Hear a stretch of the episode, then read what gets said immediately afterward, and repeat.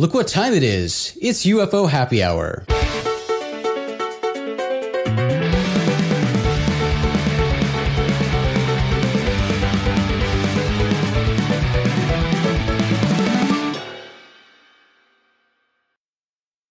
Welcome to the bar, friends. This is our very first episode of our brand new show, UFO Happy Hour. We've been doing UFO Happy Hour episodes for years, but they've been periodic episodes on our other shows, so we decided to pull UFO Happy Hour out and make it its own show. And that's what we have here. I'm thrilled to have with me today at the bar my dear friends, Maureen Elsberry, Ryan Sprague, and Shane Hurd. Welcome, friends. It is fantastic to see you. You too. You too, Awesome man. to see you, man. Finally. Yep. It's been a long Finally. time. Finally, finally. Well, Mm-hmm. it shouldn't be surprising, but the primary subject we're chatting about today is that little UFO report that saw the light of day last week. Of course, we're talking about the UFO report from the Office of the Director of National Intelligence, the one that was requested by the Senate Select Committee on Intelligence last summer. A classified version of this report was delivered to Congress on Friday, June 25th, and the unclassified version was also released to the public on that same day. The report, officially titled Preliminary Report Unidentified Aerial Phenomena, is just nine concise pages, but there's plenty of good information in this thing. We'll talk about some specific items in the, the report, but before we do, I want to give us all an opportunity to share our individual initial reactions to reading this UFO report. So, Ryan, why don't you start? Uh, what did you think, buddy, after reading this thing for the first time? Yeah, I mean, you know, everyone's kind of comparing it to Christmas. Like we were waiting. It's like Christmas Eve waiting to open the present. And then the present came. And I will say, you know, the first time I read it, it was kind of like, I, I keep compar- comparing it to like, you wanted a PlayStation 5 and you got a cartridge to like an Atari or something. And the first time I read it, I was like, "Mm, okay. One was a cover page, one was an appendix. So really, it was like seven pages of material. But initial reactions, uh, I felt pretty deflated and let down. And I'm sure we'll get into, you know, upon reading it a second or third or fourth time, you start to really find some nuggets in there. And uh, I'll say right now, at least, fast forward, I feel pretty damn good about it. I thought there was some some good stuff in there.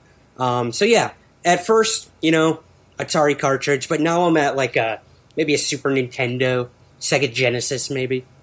Nice. Moving up. Yeah. How about you, Maureen? What do you think about this I report? I think there's nothing surprising for most of us in here. I had very, very low expectations. So, um, to me, this is a lot of stuff we already knew was going on or happening, but there are some some positive things that are, you know, the government's recognizing that yes, this centralized reporting is super needed from different organizations, and they need to get their act together. I mean, we've been slowly reporting, not just in the government, about when official organizations or, you know, like, I don't remember what it was, like the fire department of somewhere, that all of a sudden they'll start adding in little clips that, that are how to report on, on UFOs or UAP. Yeah. Um, so this is good, and it's a positive move forward from what we're seeing now. And again, as you mentioned, we we got seven pages of content. They got a lot more that went in depth. Um, and when I first read it, I was waiting. I was when they start talking about the different things they've decided. You know, there's going to be these five sections uh, that they believe that they're going to be able to categorize everything, and, and that's including the mysterious other, obviously, which is where traditional UAP reporting of what if it's extraterrestrial in nature will fall. However, I, w- I kept waiting for. I saw natural atmospheric phenom- phenomena, and I was like, "Where's the swamp gas?"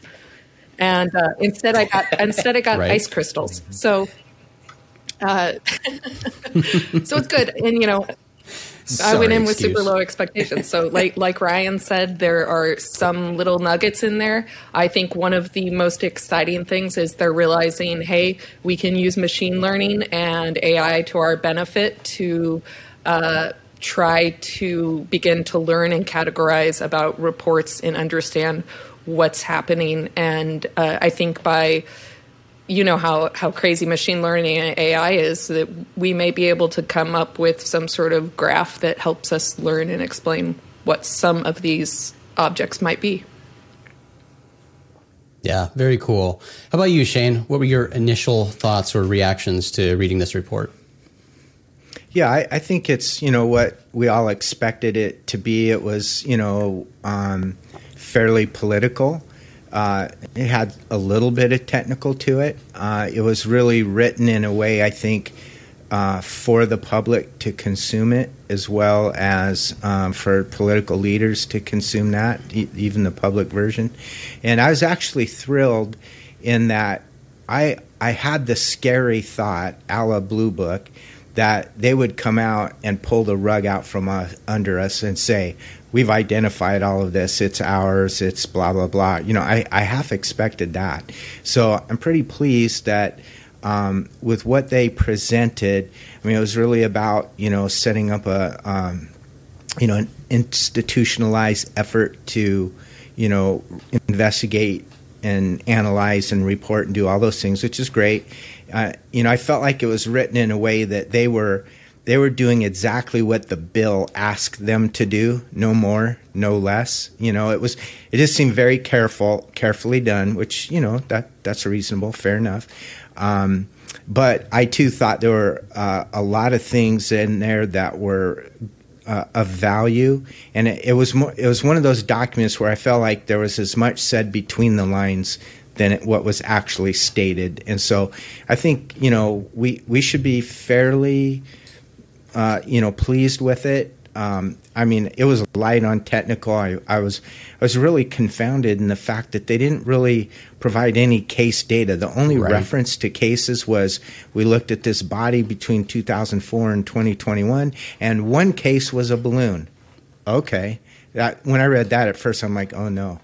And then the other thing that bothers me, and we'll talk more about it later, is that other category, sure. and I'll, I'll, tell you why sure. from a IT perspective. But but you know, overall, I'm pleased with it. It's a good first step. I think it's a baby step, and boy, I would love to see the classified version because hopefully, I, I hope that they provided real data in there that that will paint the correct picture uh, for the for the decision makers, those in Congress, et cetera. Absolutely, and I, I agree with with all of your reactions. I mean, that's that's basically what how I reacted as well reading this. Um, will say I was again went in with low expectations and came out very uh, it surprised myself, but uh, pleasantly surprised. It was certainly not what I was expecting at all. Uh, a lot of good things in here. Certainly a lot, lot missing, as you pointed out, Shane. But uh, let's go through some of the some of the you know notable things in this report. Um, and I do like how you mentioned that it, it seemed like it was you know it's not technical at all, written for the public, and that is very clear. Certainly by the fact that they published this thing to the public on the same day it was released you know, the same day they they sent it to to Congress. Um, that was surprising to me because again, there was a lot of hype and a lot of expectations built up with no foundation, no basis for assuming this was going to be released to the public because all it said was there should be an unclassified version of this report. That doesn't mean public. We know that, but it was released and published to the public that exact same day. So I think it was written for the public.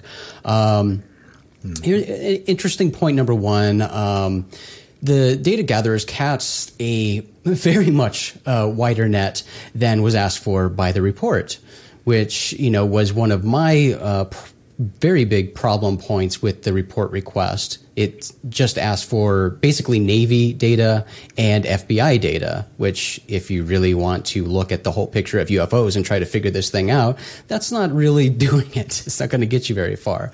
But in for this report, the the Navy and FBI uh, data was there, sure, plus Army, Air Force, NSA, DARPA, the FAA, and many more agencies. So that was great to see but still, with this added data, the focus really still was only on 144 recent military sightings.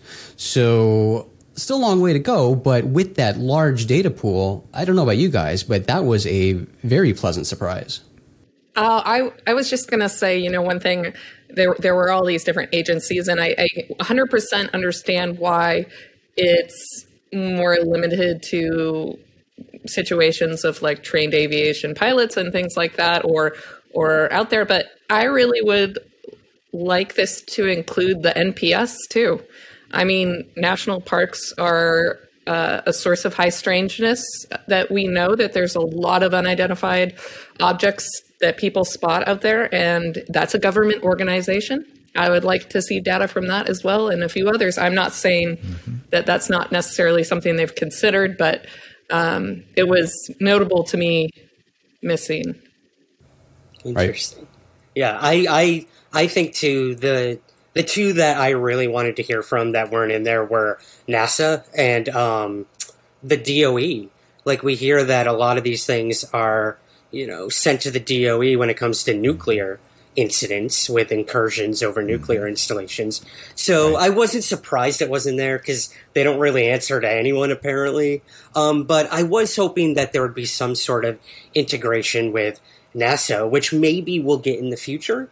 I don't know, but I think they're they need to be briefed on these things. They it's their job to know what's in our skies and what's going on on our planet. So um, I think, yeah, while I was I was surprised DARPA was there, I was let down that the DOE or NASA. Yours are much more logical, but again, mine. they had six months. yeah. no, I, I, really like yours, Maureen. That's that's yours something that good. I never don't, don't, bring up. Yeah, I never would have. No, that's that. interesting. I didn't think of NASA. Though. Interesting take. mm-hmm. uh, I was thinking too that in in the report they talked about this collection bias that they may have in that that the, and this this is one of the problems I have with this, but I, I think they're going to be okay. And that is, they say, "Hey, look, uh, we can only work with the data we got," and they're complaining on the one hand, we don't really have the data, our sensors aren't calibrated for this, and we don't have the staff, and blah blah blah. That to me was political pitch for money to to create a program, which is fine. that's what they need to do. But on the one hand, they're complaining about that. Then they're saying, and there's collection bias. Well I, am sorry, but you know, you make it sound like only UFOs are in military training. Yeah, we'll certainly talk about that more no. soon. And I'll, I'll say MUFON, for example. Yeah, five thousand. We get five thousand exactly. cases a year in non-military settings. So if you want some more data to help, you know, you get your footing, maybe you can go to mm-hmm. NARCAP. You know, um, maybe you can go to MUFON or, or or whatever source, but I, I get why they're saying, "Hey, we're only looking at our stuff." because they have the sensors and that this is their world and you know they're interjected in their world so yes they should handle that first but i mean on a long-term basis on a programmatic scale when you're doing your analysis you need to bring in more data than just the things that are happening to you because there's a great big old wide world other nations other militaries, you know, civilian, uh, civilian aircraft, all those things have have these encounters, and and there are reports out there. So, you know, I, I just hope that they set up a true uh, investigative organization and and um, provide real analysis based on a broader base of case data than just what's happening with them. But I absolutely get that's what their first concern should be and is, and I understand that. But I just hope yep, later. I completely agree, and we'll we'll uh, come back to that point in a minute.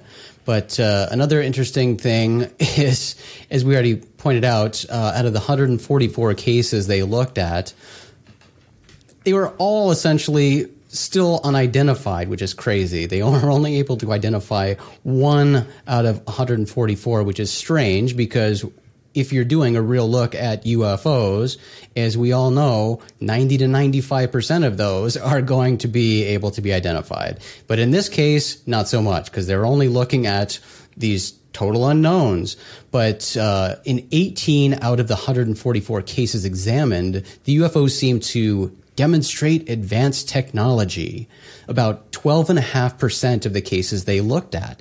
Um, and that's probably, you know, the most exciting part of the report for a lot of people because, of course, when we're mm-hmm. talking about UFOs, we want the ones that seem exotic or, or more exciting or hard to explain. So 18 out of the 144 cases seem to demonstrate advanced technology. Well, that's kind of cool. Yeah, I think too the um, cool. the the aircraft systems in a small number they said were uh, military aircraft systems processed radio frequency energy associated with UAP sightings. That I that that like when I first read it, I kind of like what just didn't understand it. And then when I went back and actually like thought about that, I'm like, huh, that's an interesting observation for them to make and to put in the the public report. I thought that was pretty fascinating when it came to, you know, catching these things on multiple sensors too, so we know they're physical objects. This wasn't just like a misidentification or mm-hmm. like, you know, a problem with the camera. These were physical objects, and that some of them process radio frequencies, um, you know, when dealing with that. So I thought that was pretty cool. Wasn't expecting that. But it, at the same time, it made me immediately think of drones. Yeah, that's that's a good point too. Yeah. There's very cool technology out there. But yeah, I agree, Ryan. That was one of the cool points is is mentioning that they detected RF frequencies from some of these hard to explain incidents. I think one of the things that people will probably criticize is that um, any explanation of you know exotic current technology explaining these things falls short when you really look at the fact that these things have been happening since 1947. Sure. Right. So, you know, that's not going to be a, a, panacea explanation for this. Um, there, and and I think we've seen like Chris Mellon and and um, Lou make comments to that that effect that um, you know this technology is not like just around the corner for mankind technology or in development. The the capabilities these are demonstrating are hundreds or thousands of years ahead, um, and that's been the case from the 40s and probably way before. We just don't have that documented. So, I I you know I know a lot of people out there really thinking this is ours and or theirs type of thing, but you know when you start looking at the case data and and these capabilities and all of this that that's not enough of an explanation. Might explain some, but not certainly not all. And of course, with any case, with any of this, you know, our, discussions are are based on extremely limited information. Even the data we have is limited. Yes. And you know, with some of these cases where grand claims are made, though those grand claims are based off of, you know, systems that you know, while it doesn't happen often, they are fallible right? These, these, statements about oh, it went from you know the the surface of the ocean up to sixty thousand feet in a second. I mean, instrumentation is telling them that.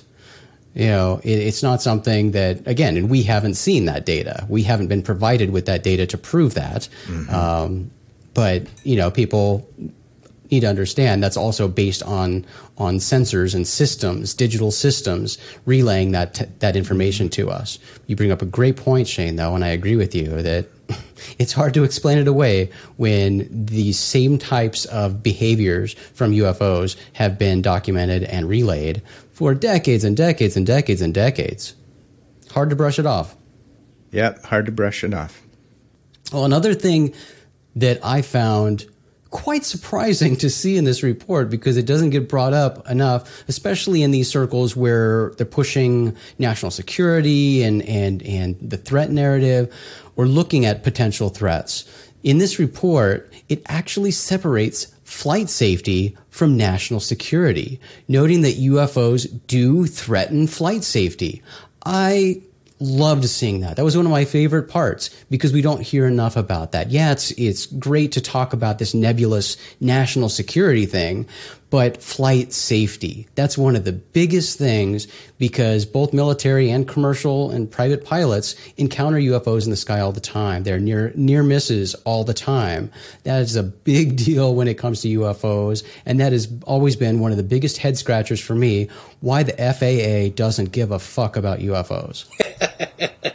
yeah, it, they they even mentioned eleven near misses, which is yeah. pretty that's a lot for the 144 or whatever they they looked at. That's a large that's number looking at fighter cases. pilots, right? I mean, think about how many other planes were in the sky. Yeah, yeah, and we don't know. I, I mean, maybe I'm wrong, but mm-hmm. these were all military cases, right? So those were yep. just the near misses with military aircraft. Mm-hmm. Imagine, you know, what that case that the four of us talked about on a previous episode of Unknown was the one where the guy said the disc went right past him, and Right. You know, so like again, I think the big thing, and um, I'm sure we'll get to it, is that uh, it's making it more possible for people to report these things, um, FAA wise and hopefully military wise too.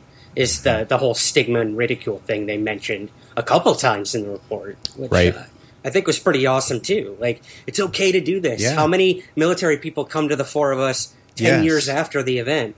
Just like, oh yeah, I didn't want to report it then, but I'll tell you about it now. I'm like, cool. What are we going to do with that data? So I think that was pretty cool. That it's like, yeah, please report it, please. Yep.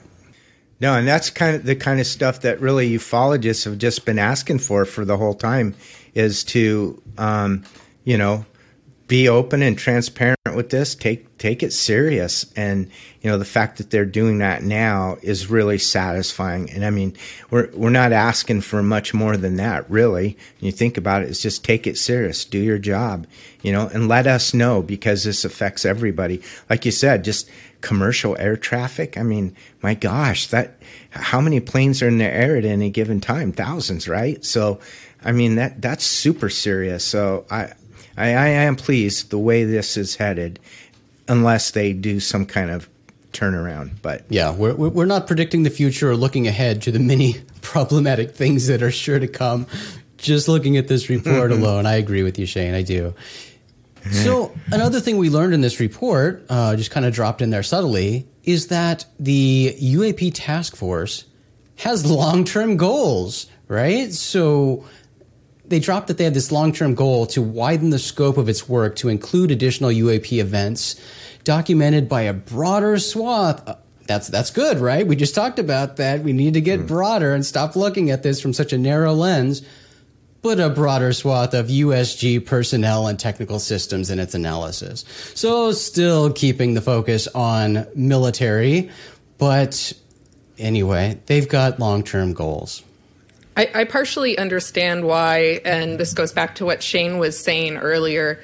Um, they did not include other organizations publicly at this stage, at this juncture. You can tell that they were very, very, very careful with how they wrote this report.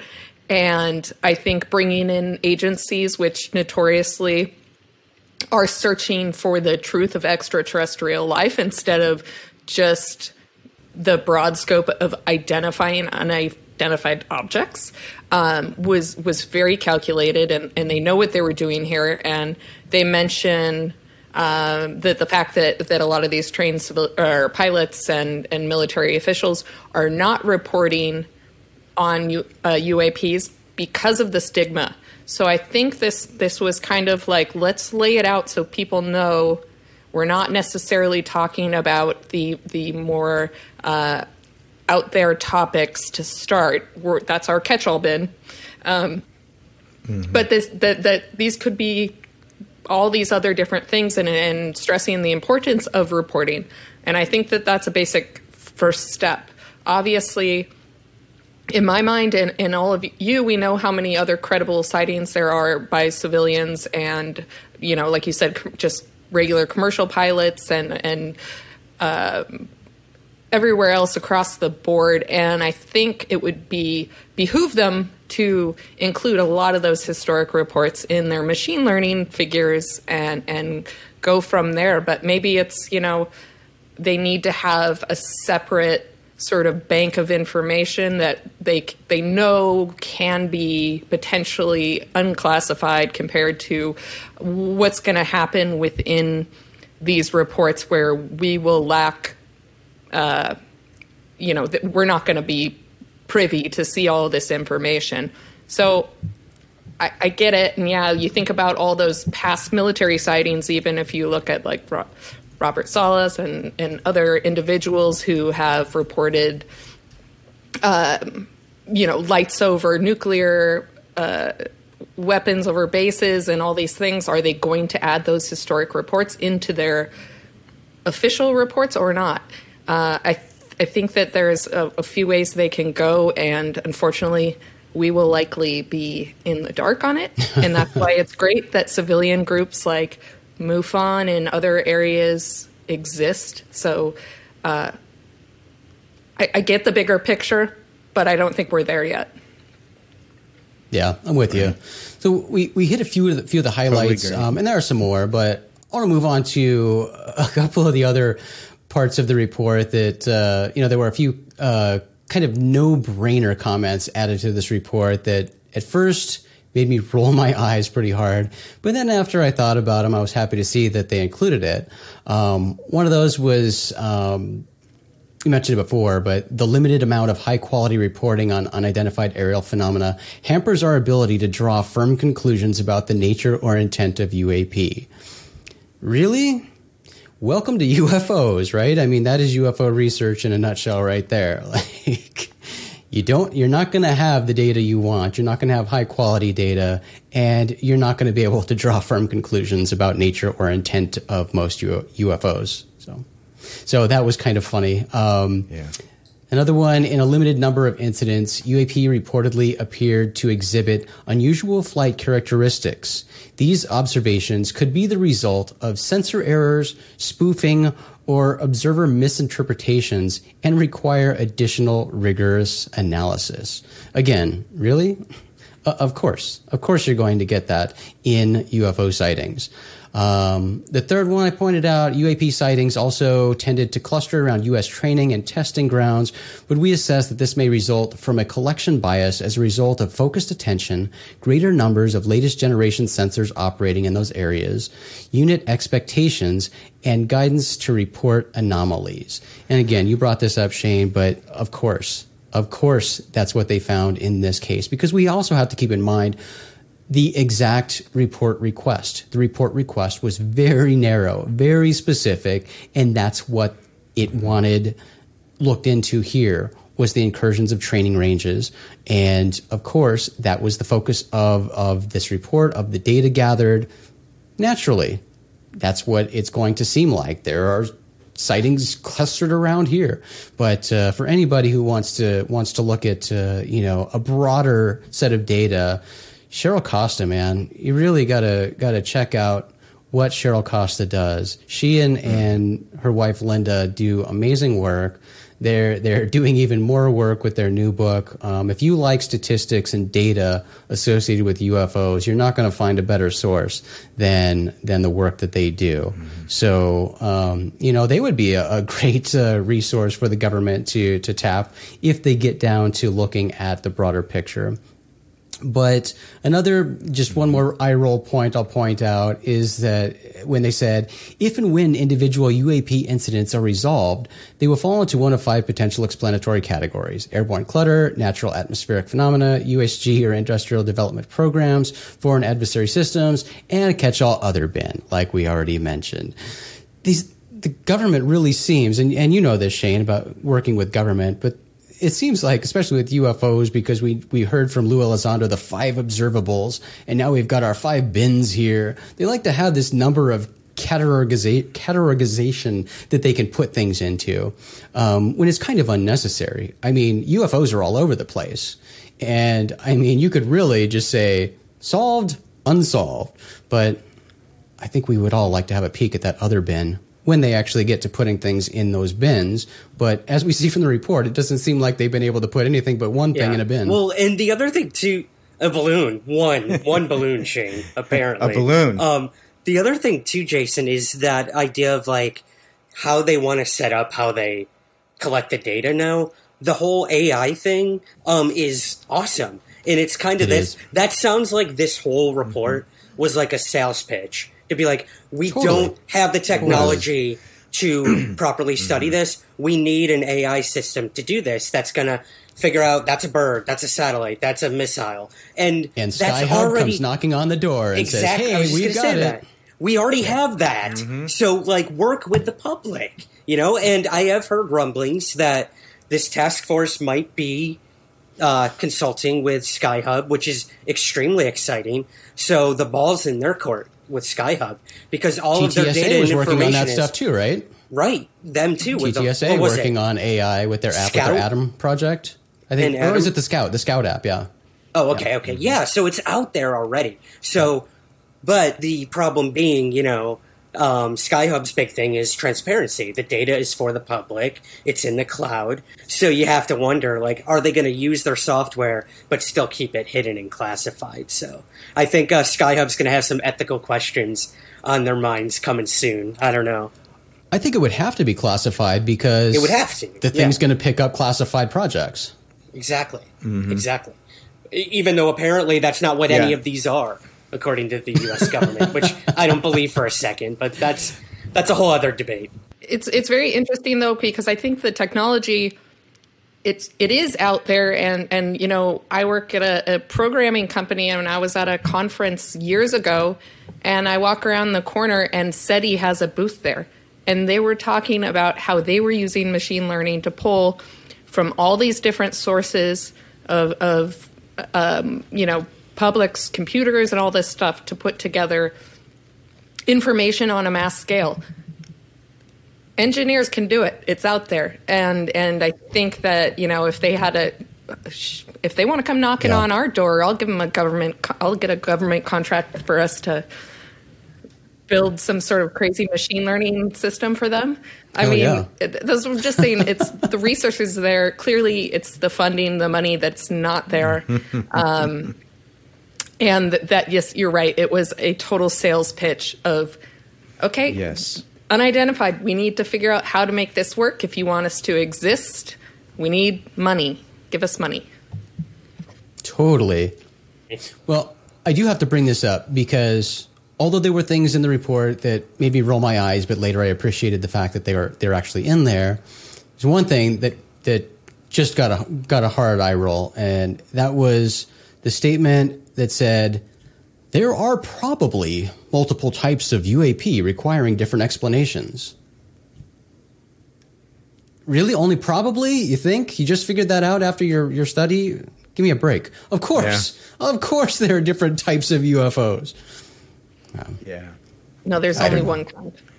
Only one Yeah. type, one solution. Yeah, yeah. No, that, that that's the problem with grouping everything, all these strange UFOs into one giant pile. When Yeah. other bin, you know, they're they're not all the same. They're pretty much all different. So again, problem with the UFOs. They're they're they're kind of hard. Mm-hmm. They But made the some biggest pretty snowflakes. obvious statements. Like, snowflakes, Ryan. I like that. That's beautiful. Thank you. I made that up myself. It's never been said before in the history of man. So. I feel like, you know, if Jeremy Corbell were here, he would have a more eloquent way of saying that, like a like a blizzard of, of yeah. snowflakes or something. Like I don't know. Weaponize your snowflakes. Weaponize your snowflakes. we love you. Jeremy. We love you. Mm-hmm. No, he, he has a way with words, man. All right. Does. So the biggest question I have after reading this report is when they were talking about that one balloon they were able to identify, do you think they were talking about the Batman balloon? Batman. Batman balloon. It has to be. I hope it was Batman. Oh, really? See, I thought it was the Omaha video. I was going with the Omaha video because that one, like, pretty much everyone was like, "That's a, it's a balloon." At least Mick West. said that. Interesting. So I thought it was actually the Omaha video. Um, Interesting. but yeah, it it's yeah, actually now that you say it, I'm, I'm leaning more towards the Batman balloon. But um, I just Wow, automatically assumed it was the deflating Batman b- balloon. yeah, But they Huh. said, didn't they say in the report that it was a very large deflating balloon? Mhm. Like, I Right. I thought more like a um, Like a Macy's Like a weather- parade balloon? no no no like a weather balloon. yeah. I mean, you know, that's a hundred feet tall, Yeah. and you know it flattens and looks strange and stuff. But I don't know. That's an assumption. Large is Again, subjective, for sure. Yeah, it is. Yeah. As is everything with this report. I mean, we're sitting here chatting about stuff that you know we know nothing we about. don't know. We Right, know exactly. about. It's all speculation. And the But Shane, devil look- is always in the details. You know. Think of this. Think of think of a just a normal balloon, just a regular balloon, Yeah. and then think about the Batman balloon. Like in relation, is a large balloon. yeah. Yeah. I, Yeah. I mean, but, but can't they? So now that they've identified it and it's a balloon, it seems like they should be able to give us more information. Yes, this should, was right? The balloon spotted by this person. This is how we came to the conclusion that it was a deflating balloon. based on all these different uh, assessments that the public did. Probably they pulled a lot of info from from what of course the public was doing. Uh, but yeah, I, I, I, didn't even think about other cases. I didn't either, but I, I, agree with you, and and you know I I hope they do that down the road when they figure out how to actually identify UFOs, because that is tremendously valuable for the public. It really is when they can say, look, this thing looks bizarre. Um, you know, even for our fighter pilots, they saw this thing in the sky and they've never seen anything like this before because you would see a random balloon in the sky. It's going to look weird, but here's what it looks like. Just so you know, that is a balloon. So there you go. You can take this and, and use that knowledge as you're going forward, and it will help you identify things in the future. I don't think we're going to get that because it doesn't seem like they've even gotten down to the part of, of identifying things. So we'll see. But there is hope, I think, with this report um, and with other stuff that's come after the report was released. And that is, it looks like it looks like the plan is to actually establish a true UFO program mm. right? Because on June 25th, the same day that the DNI UFO report was published, Deputy Secretary of Defense Kathleen Hicks issued a memo directing the Office of the Undersecretary of Defense for Intelligence and Security to, quote, develop a plan to formalize the mission currently performed by the UAT, UAPTF. The plan should, number one, establish procedures to synchronize collection, reporting, and analysis on the UAP problem set, and to establish recommendations for securing military test and training ranges. Number two, identify requirements for the establishment and operation of the new activity. To include the organi- organizational alignment, resources, and staffing required, as well as any necessary authorities and a timeline for implementation.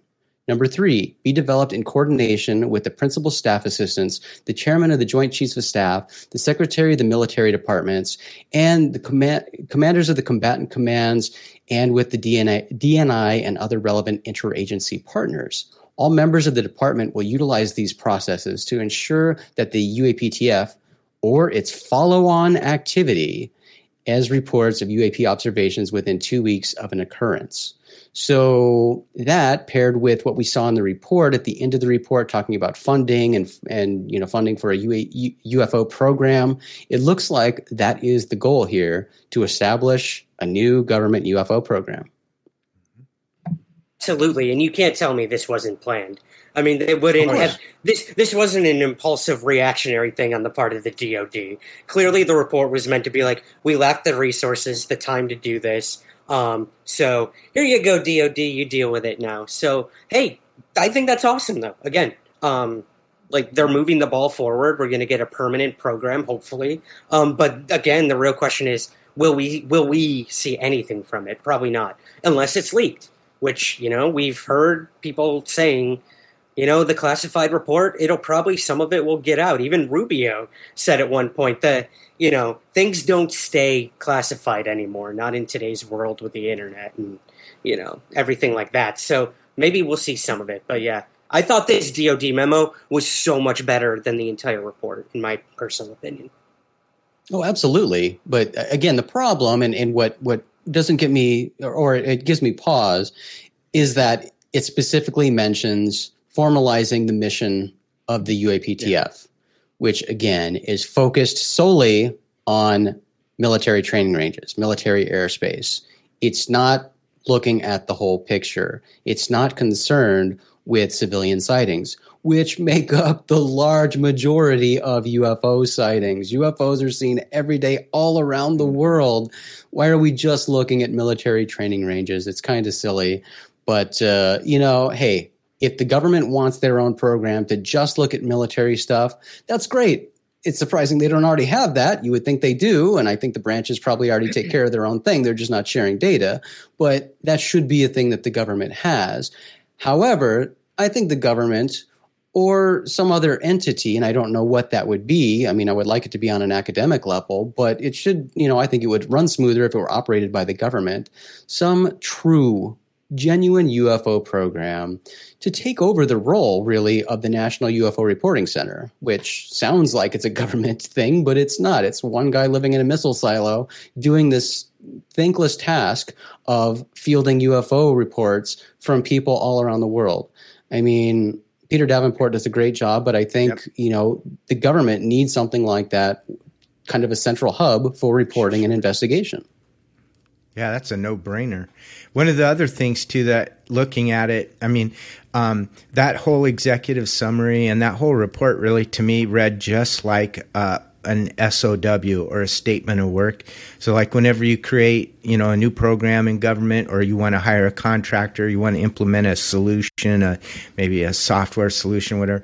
I mean, that's what it was written like. It, it really was a public pitch for a program to create a program, which is awesome that is exactly what I wanted to see, you know. And so, from that perspective, I really appreciate. It. But I do think they missed an opportunity here.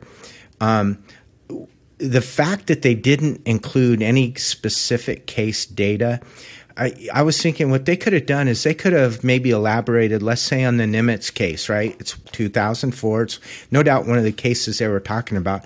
It's been out in the public. So they could have expanded on that, referred to that. They could have, um, they could have included maybe some information that we haven't had you know, it's already declassified. It, it, wouldn't have, it wouldn't have been a threat to the security, blah blah blah. And what they could have done is kind of created a model or a template of how they're going to report data out to the public when they do do an investigation and make a report. And they could have felt us out. They could have felt the public out. They could have felt Congress out by by you know, including that in the report to to give us a taste of what what it is that they will they will generate. You know, what's the end product? What's the what's the deliverable? Whenever you have a program or something, you've got to have a deliverable.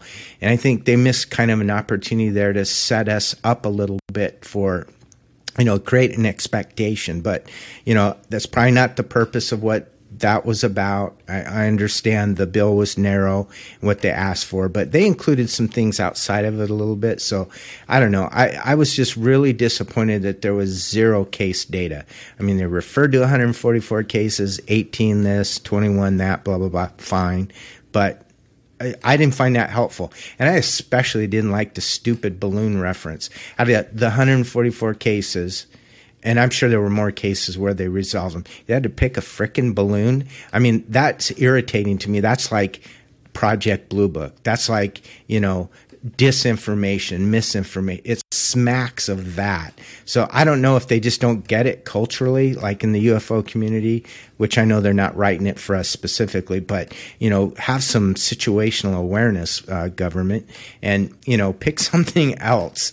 But you know, the whole. I mean, like you started the program with swamp gas. I mean, if they had come out with that, right, people would have wailed. And I think balloon is on the same level. So um, I was a little disappointed because they had a a case they could have talked about that was really incredible and it's already in the public sector and they could have set a model or expectation and they didn't. I think that's a great point and and that would have been cool to see but i'm gonna just off the top of my head guess that even though it's a declassified situation there would have been a lot more uh, red tape to cross and it probably would have uh, delayed the report to the public by uh, months potentially just I knowing how read, to be honest. Yeah. Sorry to interrupt more, but like oh, no, I no, feel no. like I wasn't expecting anything that day, to be honest, until I heard like the rumblings. But oh, I would have rather waited another six months and got some case data to look at, which Elizondo was kind of alluding to. He's like, it's going to get delayed, um, and hopefully that's that's a good thing. Like that's for the better, but it didn't, and this is what we got. So sorry to interrupt. I just I, yeah. Well, something that you know, people. I know a lot of people were disappointed with the report. Like I said, I, I was pleasantly surprised, but I I really hope people keep in mind what the UAP task force is. Um, again, there's a lot of this is speculation because we don't know much about the UAP task force. I mean, we know now who the director of that is, at least you know until that person is replaced.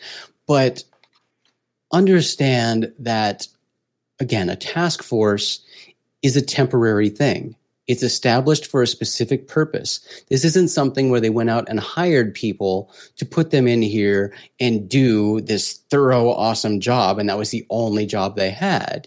It's like if you work in, at any business and they're all, well, we need a committee to plan a party or we need a, need a committee to plan a conference we're doing. It's people you already have on your existing staff mm. and they still are re- responsible for performing their job that they were hired to do. Plus, this extra committee work that they signed up to do. That's what we have here. We have people who have a job that they have to do, but they're also taking on additional responsibilities. They're people who are performing, I imagine, uh, uh, an impossible job of going to these different agencies and saying, Hi, um, would you please give us all of your UFO information?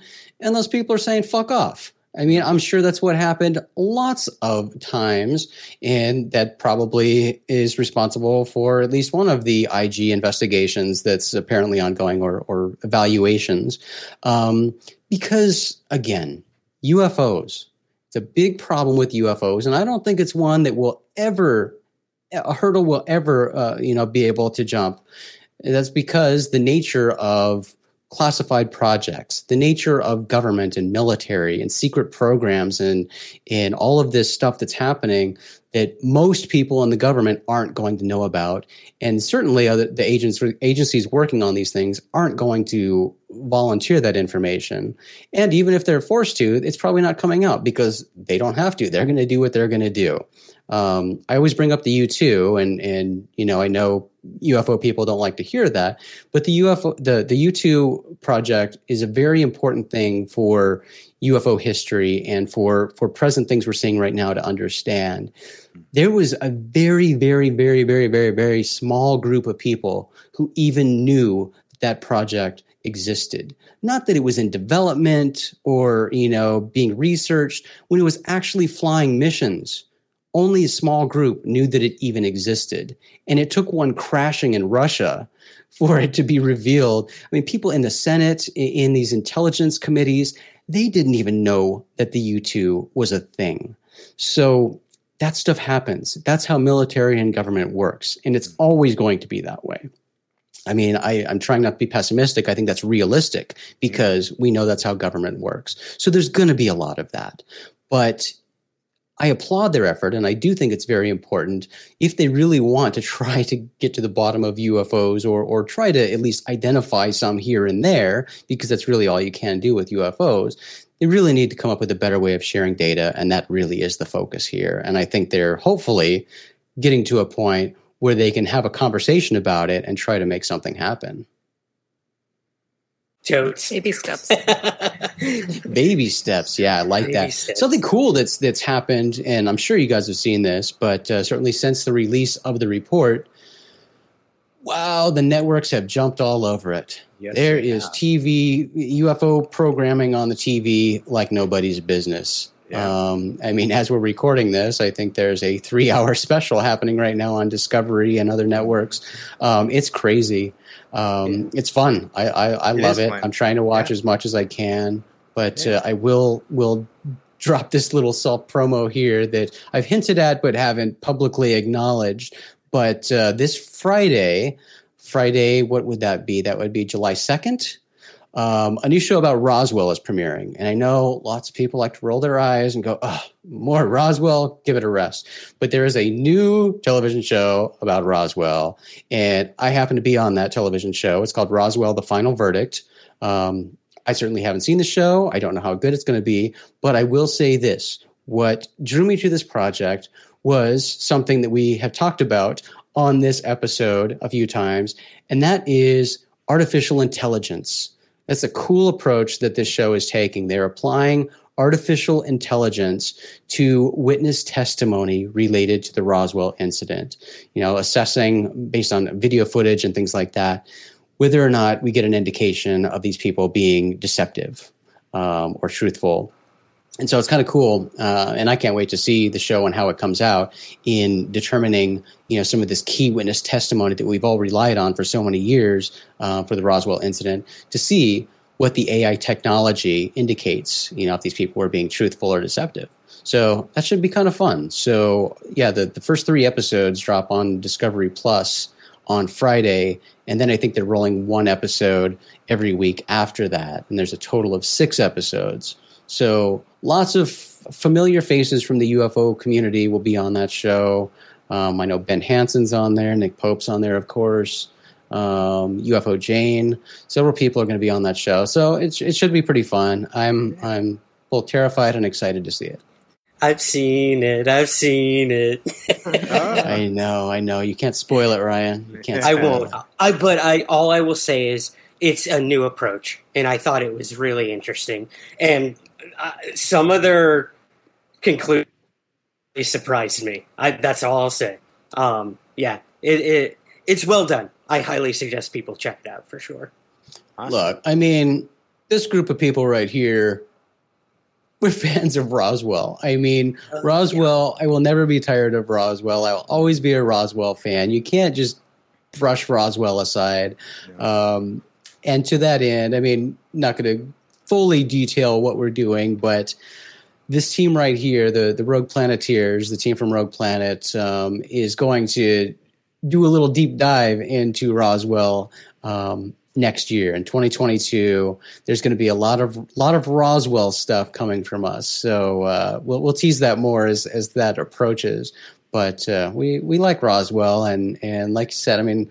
With this, with bringing AI technology into it, that's rad. And we've always said with Roswell, there's always new things that can be applied, new things that can be tried. When new technology emerges, that can be applied to these historical cases, and I think they should be. So, Yep. Awesome.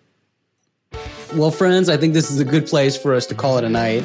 So, thank you so much, friends, for grabbing a drink and chatting about UFOs today. And thank you for joining us for UFO Happy Hour. We will definitely, hopefully, see you next time. Cheers. Cheers. Love your bottle, Ryan.